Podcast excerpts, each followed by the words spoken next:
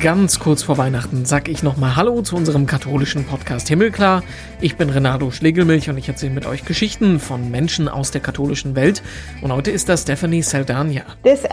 In dieser Adventszeit haben wir nicht den Luxus, auf Gott zu warten. Wenn er nicht schon unter uns ist, werden wir es nicht schaffen. If God's not already here, we're not gonna make it.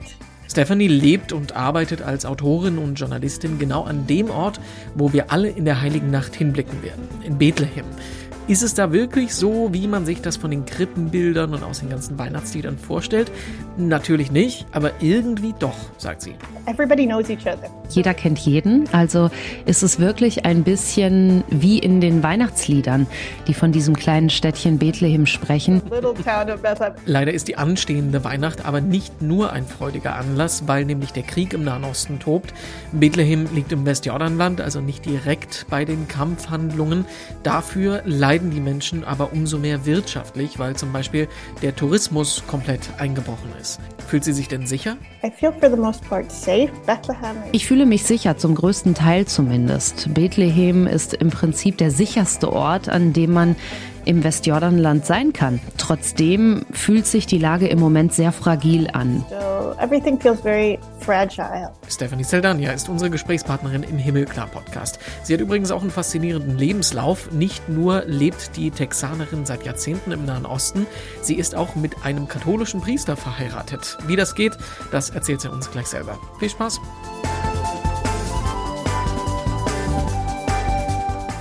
Very glad to talk. Und ganz herzlich willkommen und hallo sage ich an Stephanie Saldania in Bethlehem. Hi, wie geht's? Hi, how you doing? I'm great. How are you? Super, und selbst? Ja, it's, it's uh, pretty good. It's a bit Oh, colder ganz gut. Wahrscheinlich ein bisschen kälter hier als in Bethlehem.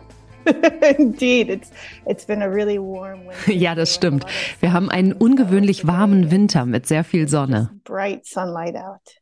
Um, we're talking to you uh, on one hand. Wir reden mit dir, weil du genau da lebst, wo alle Christen in diesen Tagen hinschauen, und zwar Bethlehem, der Geburtsort Jesu Christi. Jeder hat so ein bisschen sein eigenes Bild von diesem Ort. Wir schauen gleich mal, wie viel Wahrheit da tatsächlich drin steckt. Du hast aber selbst auch eine faszinierende Lebensgeschichte. Du bist in Texas aufgewachsen, sehr viel Zeit deines Lebens hast du im Mittleren Osten zugebracht. Du hast in Syrien gelebt, in Jerusalem und jetzt eben in Bethlehem. Stell dich doch erstmal ganz persönlich vor. Was sollten unsere Zuhörer über dich wissen? What should people know about you? Um, sure. Uh, my name is Stephanie Saldana. I'm a writer. Ja, klar. Ich heiße Stefanie Saldania. Ich bin eigentlich Autorin.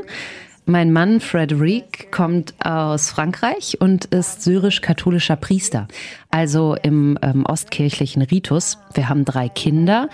Meistens schreibe ich über den Mittleren Osten zum Beispiel, über Spiritualität, über interreligiösen Dialog aber auch über Flüchtlinge. Dazu habe ich gerade erst ein Buch veröffentlicht. Und wir leben hier mitten im Herzen von Bethlehem. Die Geburtskirche ist zu Fuß keine zehn Minuten weg. Ich war gerade spazieren rund um den Krippenplatz. Wenn ich aus dem Fenster gucke, sehe ich die Hirtenfelder, wo die Engel erschienen sind. Direkt hinter mir ist die Sternstraße, wo die heiligen drei Könige zur Krippe gekommen sind. Wenn ich mich ein wenig vorbeuge, sehe ich das Feld, wo Ruth in Bethlehem angekommen ist. Man sieht also, diese ganze Umgebung ist regelrecht durchtränkt von der Geschichte Jesu.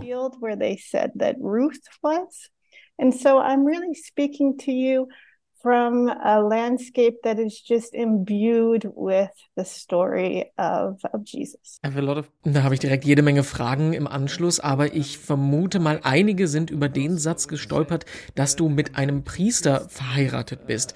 Du hast zwei Bücher über deine Lebensgeschichte geschrieben, aber erklär noch mal, wie geht das? Sure. Hier im Mittleren Osten haben wir viele Priester, die den Riten und Traditionen der Ostkirchen folgen. Das sind ganz normale katholische Priester, aber in Teilkirchen, wo sie heiraten dürfen. Das ist zum Beispiel die griechisch-katholische Kirche, die armenisch-katholische Kirche oder die syrisch-katholische Kirche. Der gehören wir an. Wir feiern den Gottesdienst auf Syriakisch, die Sprache Jesu.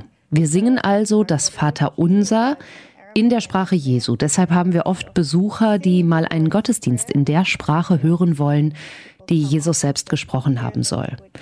Bethlehem ist aber auch eine sehr ökumenische Stadt. Wir haben die unterschiedlichsten Konfessionen hier, griechisch-orthodox, griechisch-katholisch, dann die ganzen protestantischen Kirchen.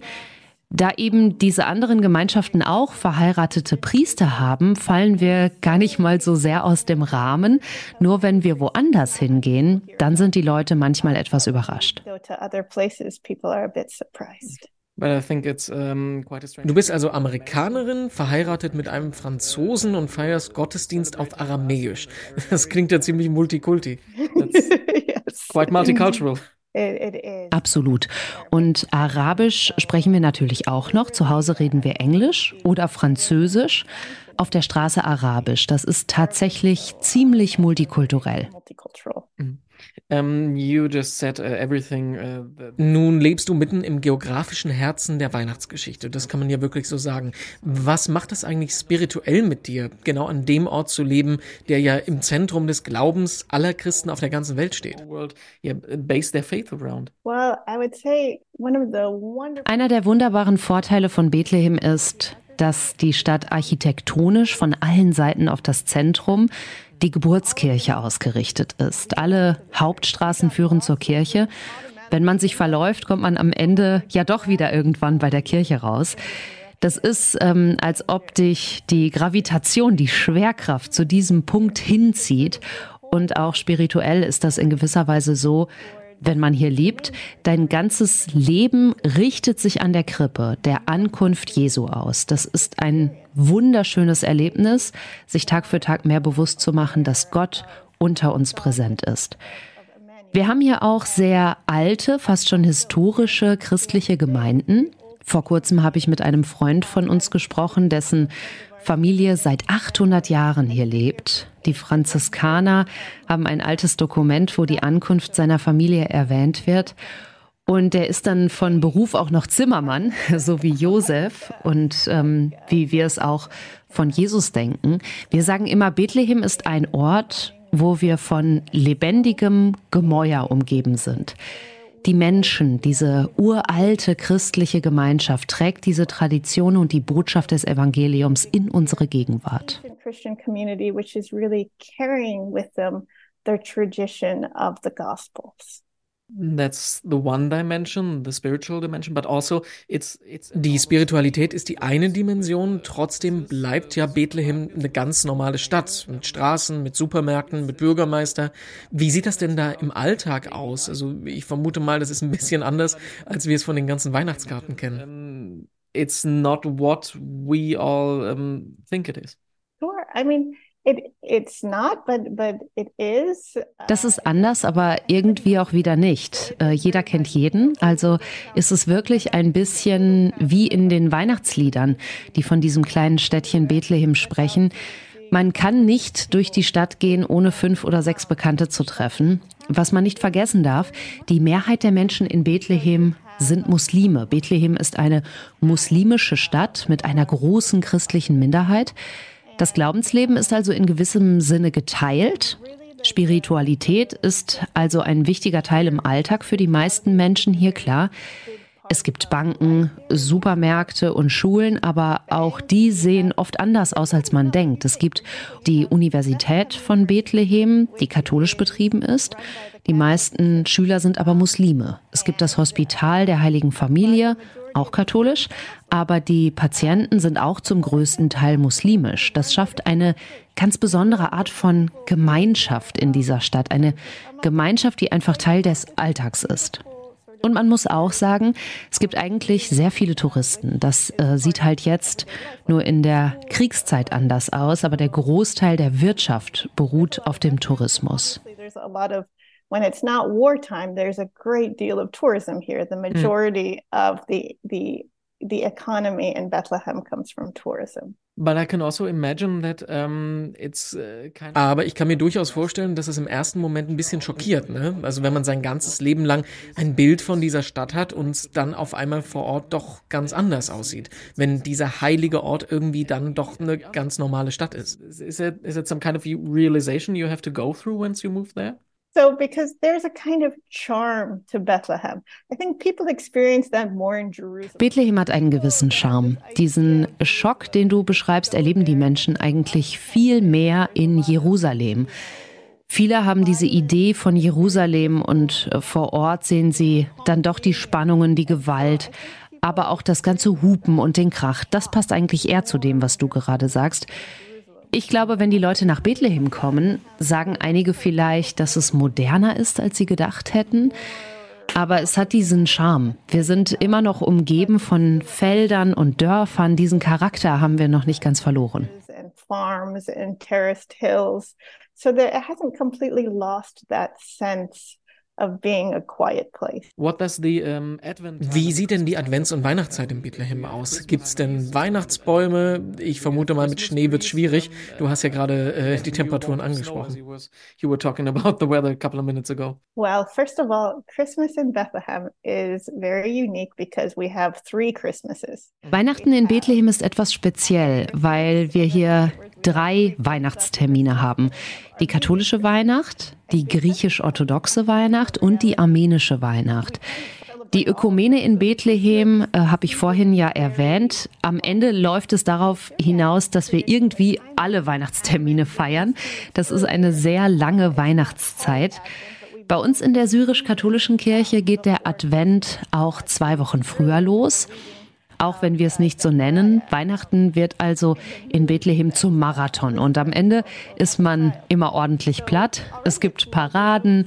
Die Entzündung des Baumes ist ein Riesenevent, die Weihnachtsmärkte. Dieses Jahr ist das aber leider wegen des Krieges etwas anders. Die Führer der Kirchen haben sich darauf geeinigt, in diesem Jahr keine großen Feste zu feiern, um Solidarität mit den Menschen auszudrücken, die im Moment so sehr leiden müssen. Es gibt keinen großen Baum dieses Jahr. Die Weihnachtsdekorationen sind abgenommen, obwohl einige davon eigentlich das ganze Jahr hängen. Das wurde alles abgenommen, kein Weihnachtsmarkt. Wir sind dieses Jahr aufgerufen, uns auf den tieferen Sinn des Weihnachtsfestes zu besinnen. To focus on the deeper meaning of Christmas. Um, we have to talk about the war. You've already uh, just mentioned it. Um, über den Krieg müssen wir natürlich auch sprechen. Bethlehem liegt im Westjordanland, also nicht direkt im Fokus der Auseinandersetzungen. Trotzdem merkt man aber natürlich die Auswirkungen hautnah. Wie hat sich denn dein Leben seit dem 7. Oktober verändert? Um, how did your life change in these uh, last couple of weeks?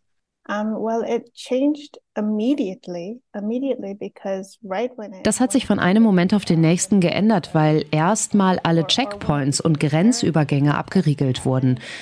Die Menschen hier in Bethlehem saßen also erstmal fest. Es gab eine große Verunsicherung, weil niemand wusste, wie es weitergeht, eine große Unsicherheit. Inzwischen hat sich das ein wenig gelegt, aber seitdem ist vor allem das wirtschaftliche Zusammenleben zusammengebrochen. After that period of uncertainty, um, the economic shock began to settle in. Because there were no tourists. Weil die Touristen fehlen? There are no tourists and um, the other. Wegen der Touristen, aber auch weil die Leute, die in Israel arbeiten, nicht mehr über die Checkpoints gekommen sind. Normalerweise gibt es Arbeitserlaubnisse, die werden nun aber nicht mehr akzeptiert. Das heißt, die ganze Wirtschaft ist zusammengebrochen mit nur ein paar wenigen Ausnahmen. Die Menschen in Bethlehem haben realisiert, dass es einfach kein Einkommen mehr gibt. Und das hat sehr viele verängstigt. Das wäre schon im Normalfall beängstigend, aber nun haben wir auch noch die Pandemie hinter uns, wo alle ihre Ersparnisse schon aufgebraucht haben. Wir waren gerade an dem Punkt, wo viele wieder das Konto ins Plus gebracht haben, anfangen konnten zu sparen und dann kam eben der Krieg. Viele haben schlicht einfach gar nichts. Das ist das größte Problem im Moment. Ein paar Checkpoints haben wieder geöffnet, die meisten bleiben aber erstmal dicht. Und selbst die offenen sind ziemlich schwierig zu passieren. Genauso schwierig ist es äh, für Leute von außen zu uns zu kommen.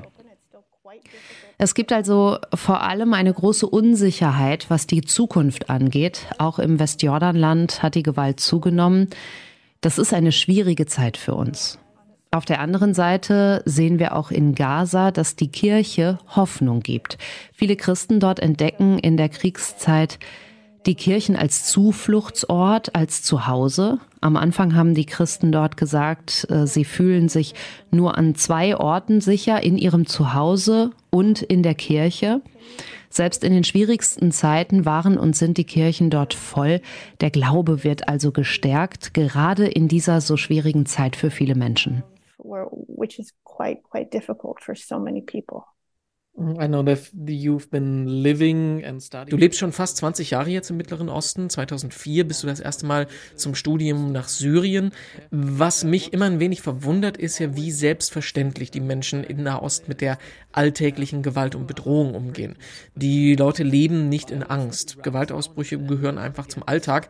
Wenn man ja aber weiß, wo und wie man sich verhalten muss, dann lebt man ja eigentlich meistens doch relativ sicher. Fühlst du dich denn im Moment sicher auf der Straße? Also also merkst du einen Unterschied zu den anderen Konfliktzeiten, die du dort erlebt hast? To the other conflict times you've uh, went through since you moved there? Um, I feel I feel for the most part safe. Bethlehem is perhaps the safest place. Ich fühle mich sicher, zum größten Teil zumindest. Bethlehem ist im Prinzip der sicherste Ort, an dem man im Westjordanland sein kann. Dafür sind wir sehr dankbar. Trotzdem fühlt sich die Lage im Moment sehr fragil an. Was vielen Angst macht, ist eben der Blick in die Zukunft. Die Menschen fragen sich, was sie zur Absicherung der Zukunft für ihre Kinder machen können. Sollte man doch auswandern oder hier bleiben? Das stellt auch große Fragen zur Zukunft der christlichen Präsenz im Heiligen Land. Es gibt eben das größere Gefühl von Unsicherheit, das über allem liegt, weniger die konkrete Angst auf die Straße zu gehen. Larger sense of uncertainty, which isn't so much about the immediate safety. Do you worry about your children? Machst du dir denn Sorgen um deine Kinder? I do because my children go to school in Jerusalem, so they have to get up early to, to Das tue ich, weil meine Kinder in Jerusalem zur Schule gehen. Sie müssen früh aufstehen, um durch die Checkpoints zu kommen. Die müssen schon um 5.45 Uhr aufstehen. 6.15 Uhr geht's aus dem Haus. Ich mache mir schon Sorgen, weil das ein Konflikt ist, der in gewissem Sinne vor allem von den Familien verspürt wird. Von außen sind das alles nackte Zahlen, die Opfer. Aber von innen sind es Schmerz, Sorge und Trauer von Eltern um ihre Kinder. Selbst wenn ich nicht um meine eigenen Kinder Angst habe, denke ich dauernd daran, was andere Eltern im Moment verspüren müssen. constantly thinking of other parents and what they're going through right now. Ja, as a journalist, you said you um, also focus on Als Journalistin befasst du dich auch mit dem Thema interreligiöser Dialog. Siehst du denn in der Religion einen Ausweg aus diesem Konflikt? Es wird ja oft genug betont, dass es ja eigentlich ein politischer Streit ist und kein religiöser. Times for your world region. Um,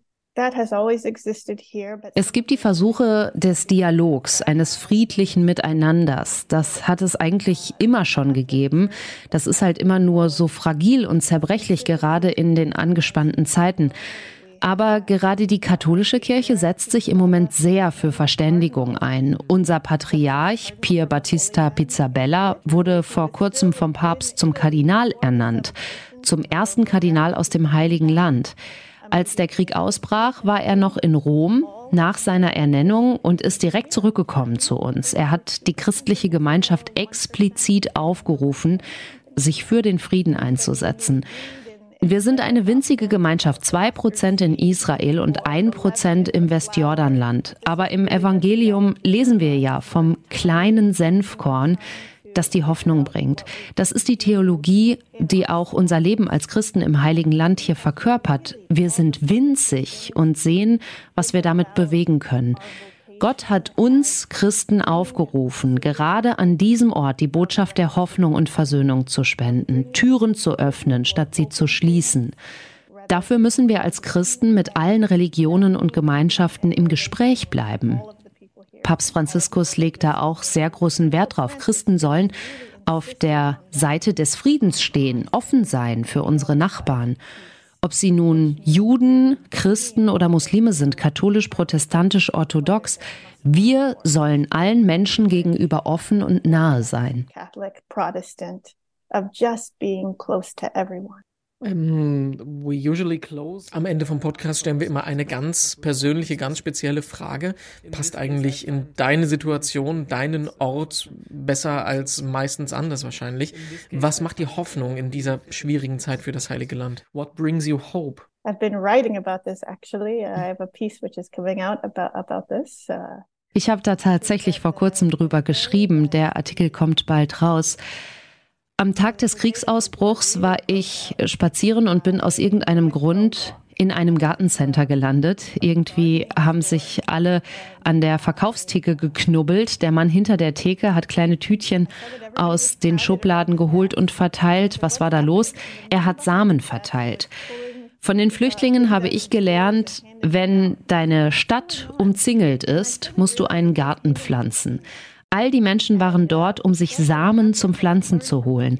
Auf dem Heimweg habe ich dann gedacht, wenn selbst in Kriegszeiten die Menschen Pflanzen setzen, dann gibt es auch Hoffnung. Das Leben wächst. Dieses Bild finde ich ganz wertvoll. Vor kurzem hatten wir das Barbara-Fest da wird hier eine ganz besondere Mahlzeit zubereitet. Eine Freundin von mir hat sich mit dem Essen von der anderen Seite auf den Weg durch die Checkpoints gemacht, um hier Essen zu verteilen. Die Menschen legen wirklich großen Wert darauf, sich um den Nächsten zu kümmern. Das ist nichts, was aus sich kommt. Für mich erkenne ich an solchen Gesten Gott. Das bringt mir Hoffnung. Die Fähigkeit zu wachsen, zu pflanzen, zu lieben. So kommen wir von einem Tag zum nächsten. Und das ist die Präsenz Gottes. In dieser Adventszeit haben wir nicht den Luxus, auf Gott zu warten. Wenn er nicht schon unter uns ist, werden wir es nicht schaffen. Gott ist unter uns. Zur Weihnacht wird uns das nur noch mal besonders bewusst. And on Christmas God will be revealed even more. Das war unser Interview mit Stephanie Saldania. Verena Tröster hat ihr die deutsche Stimme geliehen. Ganz lieben Dank an beide. Wenn ihr noch mehr über Stephanie und ihr Leben im Heiligen Land erfahren wollt, dann will ich euch ganz persönlich ihre Bücher ans Herz lesen. Ich habe die nämlich selber gelesen. Das Brot der Engel hat sie über ihre Zeit in Damaskus geschrieben und das gibt es auch auf Deutsch. A Country Between heißt ihr Buch über ihr Leben in Jerusalem und ihr neues Buch über die Flüchtlingsschicksale, das sie auch selber angesprochen hat, heißt What We Remember Will Be Saved. Die beiden gibt es bis jetzt allerdings nur auf Englisch, sind aber absolut lesenswert. Wenn ihr noch mehr zum Nahostkrieg und der Situation hören wollt, dann sei euch unsere Podcast-Folge 223 empfohlen. Da blicken wir auf die andere Seite der Mauer und reden mit der Fernsehreporterin Pia Steckelbach in Tel Aviv. Mit unseren Podcast-Gesprächen war es das für dieses Jahr. Das heißt fast. Nächste Woche gibt es kein Interview, aber einen kleinen Jahresrückblick mit Kati, Verena und mir. Da reden wir dann darüber, was uns persönlich im letzten Jahr am meisten bewegt hat. Und so richtig wieder da sind wir dann im Januar. Seid gespannt, wir haben auch für 2024 wirklich einiges geplant für euch. Ich bin Renato Schlegelmilch, sag für dieses Jahr und für heute danke fürs Zuhören, wünsche frohe Weihnachtstage und einen guten Rutsch und sag bis bald.